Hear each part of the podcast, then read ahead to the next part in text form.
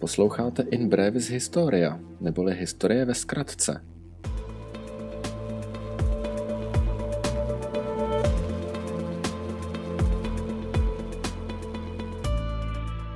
Dnes se budeme bavit o původu slov, se kterými se setkáváme v dnešní době nejčastěji.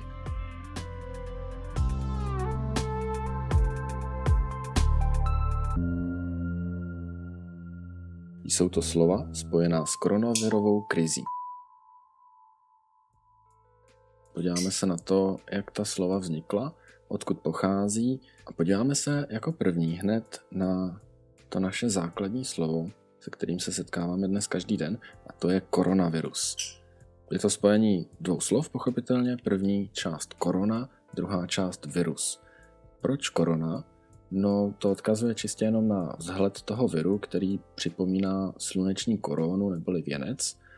A druhá část virus, to je poměrně zajímavý slovo. Slovo virus pochází z latinského virus, ale význam byl původně jed. Až v 19. století se ten význam překlopil do synonyma pro termín mikrob. Dneska je popsaných 6,5 tisíce druhů virů, ale odhaduje se, že třeba jenom savci jsou hostitelé pro 100 tisíce druhů virů. Takže toho, co neznáme, je mnohem, mnohem víc, než to, co známe. V roce 2019 například bylo identifikováno až 200 tisíc různých populací virů v oceánech. Takže virů je opravdu hodně, provázejí lidstvo od nepaměti Virová onemocnění s námi jsou a zůstanou. Můžeme se proti něm bránit, to je hned oslý můstek na další slovo, můžeme se proti něm bránit vakcínou. Jarda, poprosím tebe, abys nám něco řekl o vakcíně. Mm-hmm. To slovo je opět eh, latinského původu a než vám prozradím, z čeho pochází to slovo, tak trošku historie.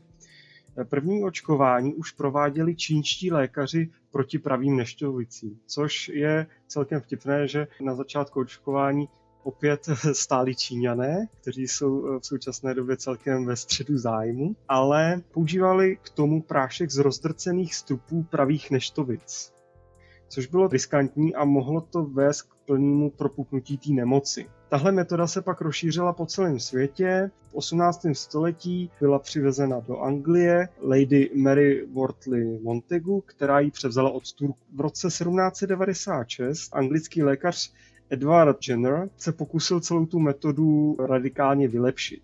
On si totiž všiml, že krávy, které jsou nakažený kravskými neštovicemi, odolávají právě těm pravým černým neštovicím. A tak místo, aby ten prášek vyráběl ze strupu pravých neštovic, tak ten prášek začal vyrábět ze strupu kravských neštovic, který u člověka způsobují jen relativně lehké onemocnění. Tudíž vlastně začal očkovat lidi proti pravým neštovicím kravskými neštovicemi.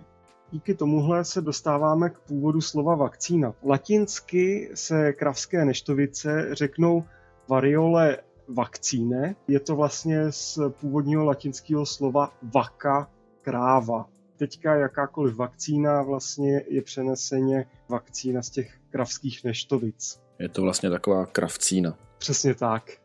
Když o tom teďka tak přemýšlím, tak třeba známá píseň od Shakiry Vaka Vaka, This Time for Africa by se dala volně přeložit jako krávo krávo, teď je čas pro Afriku.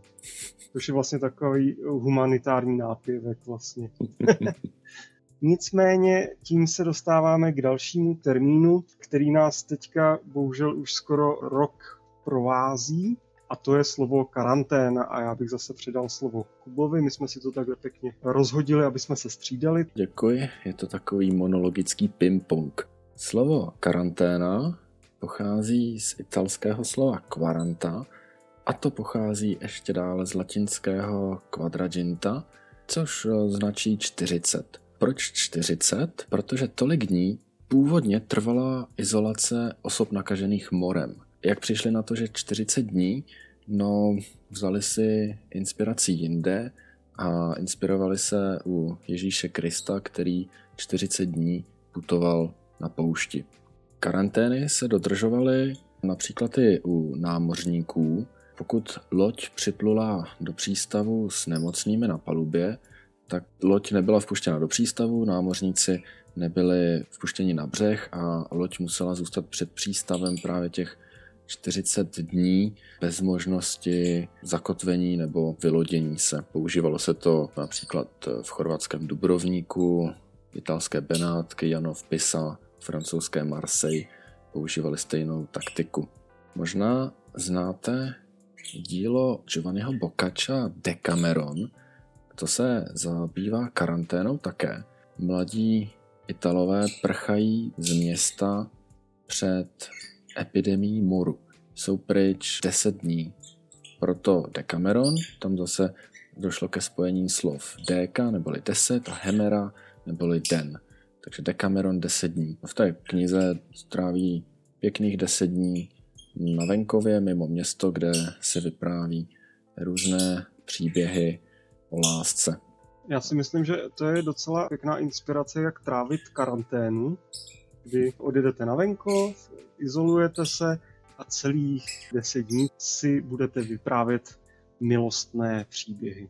Říkal jsem si právě, když naše karanténa trvá 10 dní, jestli bychom ji neměli přejmenovat. Pak jsem teda přemýšlel, jak by se měla jmenovat. První slovo, který mi napadlo, byla decimace. no. Což ale si můžeme říct rovnou, krátkou vsuvku, decimace neznamená zničení jako totální likvidace, ale je to pouze odebrání desetiny nebo každé desáté části. Používalo se to v římské armádě jako nejvyšší trest, byl použit asi pětkrát v historii. Nejznámější je případ při Spartakovo povstání, kdy Krasus potrestal tímto způsobem svoje kohorty. Každý desátý voják byl ubyt svými devíti kamarády. Oni se losovali slánky, takže nikdo dopředu nevěděl, na koho to padne a těch zbývajících devět ho muselo ubít palicemi. Takže decimace pouze redukce o desetinu. Když jsme se bavili o Decameronu, já si nemůžu odpustit menší odbočku, protože Decameron sloužil jako inspirace Geoffreymu Chaucerovi, anglickému básníkovi, pro sepsání jeho kenterburských povídek. Nechci mluvit teda o kenterburských povídkách, ale chci mluvit jenom o jedné malé drobnosti, a to je o jejich začátku, která leží v části Londýna, dnes se jmenuje Southwark. Ta část Londýna je zajímavá kvůli tomu, že během římské okupace to byl první nebo poslední, záleží, jestli jedete z moře nebo na moře, byl to každopádně nejbližší most eh, k ústí řeky do moře. Ta část města Southwark z toho prosperovala. Dnes tam stále stojí most, London Bridge. Pokud znáte mapu Londýna, tak je to v té části, kde se dnes nachází ten obří skleněný jehlan The Shard. Tak to byla jenom taková malá odbočka k římské historii v Británii. Od Decameronu přes Chaucera až k mostu, to je krása. tak a po mostě pokračujeme dál k našemu poslednímu slovu, na které se dnes zaměříme, a je to epidemie. Předám slovo zase Jardovi. Zatím o všech slovech, o kterých jsme se bavili, tak pocházejí z latiny nebo z italštiny, která je převzala z latiny ale slovo epidemie pochází z řečtiny, což nám úplně tak jako nevadí, protože každý správný vzdělaný říman uměl plynule řecky a římané v podstatě řečtinu přejímali jako jazyk učenců. Slovo epidemie pochází z řeckého výrazu epidemios, což znamená rozšířený v kraji nebo mezi lidem. Je to vlastně složení na předložky epi, což se může přeložit jako na, při nebo nad a spojené se slovem demos, což v současné době chápeme jako slovo lid, ale mohlo to taky znamenat kraj, část krajiny. Takže je to vlastně něco, co postihne lid v nějakém kraji. Takže slovo epidemie používáme v současné době k popisu lokálního výskytu nějaké nemoci. Pokud se však nemoc rozšíří, řekněme, na celém kontinentu nebo dokonce celém světě, tak mluvíme o takzvané pandémii.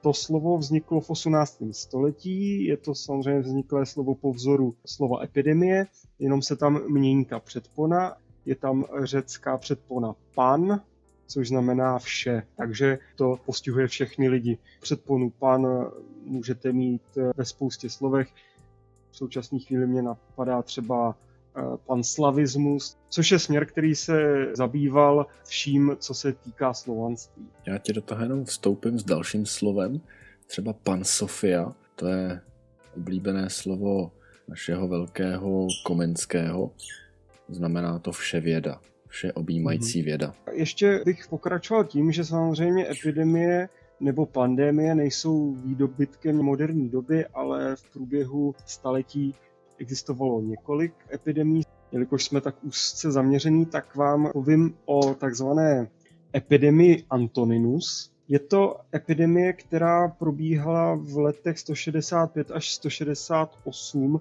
našeho letopočtu. Byla nazvána podle císaře, který v té době vládnul, té době vládnul císař Marcus Aurelius Antoninus. Podle moderních odhadů tu epidemii způsobily neštovice a jenom na Apeninském poloostrově zemřelo 5 milionů lidí, což v době starověku bylo opravdu velké číslo. Zemřela v podstatě čtvrtina všech nakažených. Ten název odkazuje k císaři, který je běžně známější jenom svými prvními dvěma jmény, to znamená Marcus Aurelius, kterého asi všichni podle jména znají. Ta pandémie je pojmenována po jeho třetím jméně, které přijal jako adoptivní císař po svém předchůdci císaři Antoninu Piovi, takže je to epidemie Antoninus. Když bych se ještě zmínil o tom císaři, tak jedná se vlastně o velice smolného císaře, protože kromě zmíněné epidemie byl po většinu své vlády eh, nucen trávit na dunajské hranici říše, kde bojoval s barbarskými Germány. Například to je začátek známého filmu Gladiátor. Sám se považoval spíše za filozofa a v podstatě většinu svého funkčního období strávil válkami. V tomhle směru třeba doporučuji jeho výtečný dílo Hovory k sobě, který je dodnes pokládáno za literární klenot oslavující pojetí vlády jako služby a povinnosti. Legálně si je ho možné poslechnout na kanále YouTube. V nejbližších dnech dáme odkaz na náš Facebook, Historie Anteportas, aby i vy jste si mohli formou audioknihy tuhle skvělou knížku poslechnout. Tak já to ukončím takovým výčtem nejčastějších nemocí, kterými římané trpěli. Jsou to většinou nemoci, na které už dneska máme léky, vakcíny, proti kterým se umíme chránit. V Římě to samozřejmě bylo trošku horší. Tak čím teda římané trpěli? A vezmeme to pěkně po pořadě. Žloutenka, malárie, mor, otrava olovem z vody, protože používali olověné trubky. Tuberkulóza, parazité ze skažené vody, protože v lázních ji neměnili a byla furt teplá, rakovina, syfilis, chřipka, tyfus, spalničky, antrakóza, což je respirační onemocnění, který postihuje většinou horníky, protože dýchají pořád ten prach. A u Římanů to bylo způsobováno dýcháním z plodin z vaření z ohnišť a z olejových lamp. Minimálně mě překvapily ty otravy olovem, což eh, je samozřejmě logické díky těm olověným trubkám, ale nikdy jsem si to s tím nespojil. No a tím jsme se dostali až na konec naší rychlovky. Děkujeme, že nás posloucháte a budeme se těšit příště u dalšího dílu Historie Anteportas. Poslouchali jste In Brevis Historia, od mikrofonu se s vámi loučí Jakub a Jarda. Ave. Ave.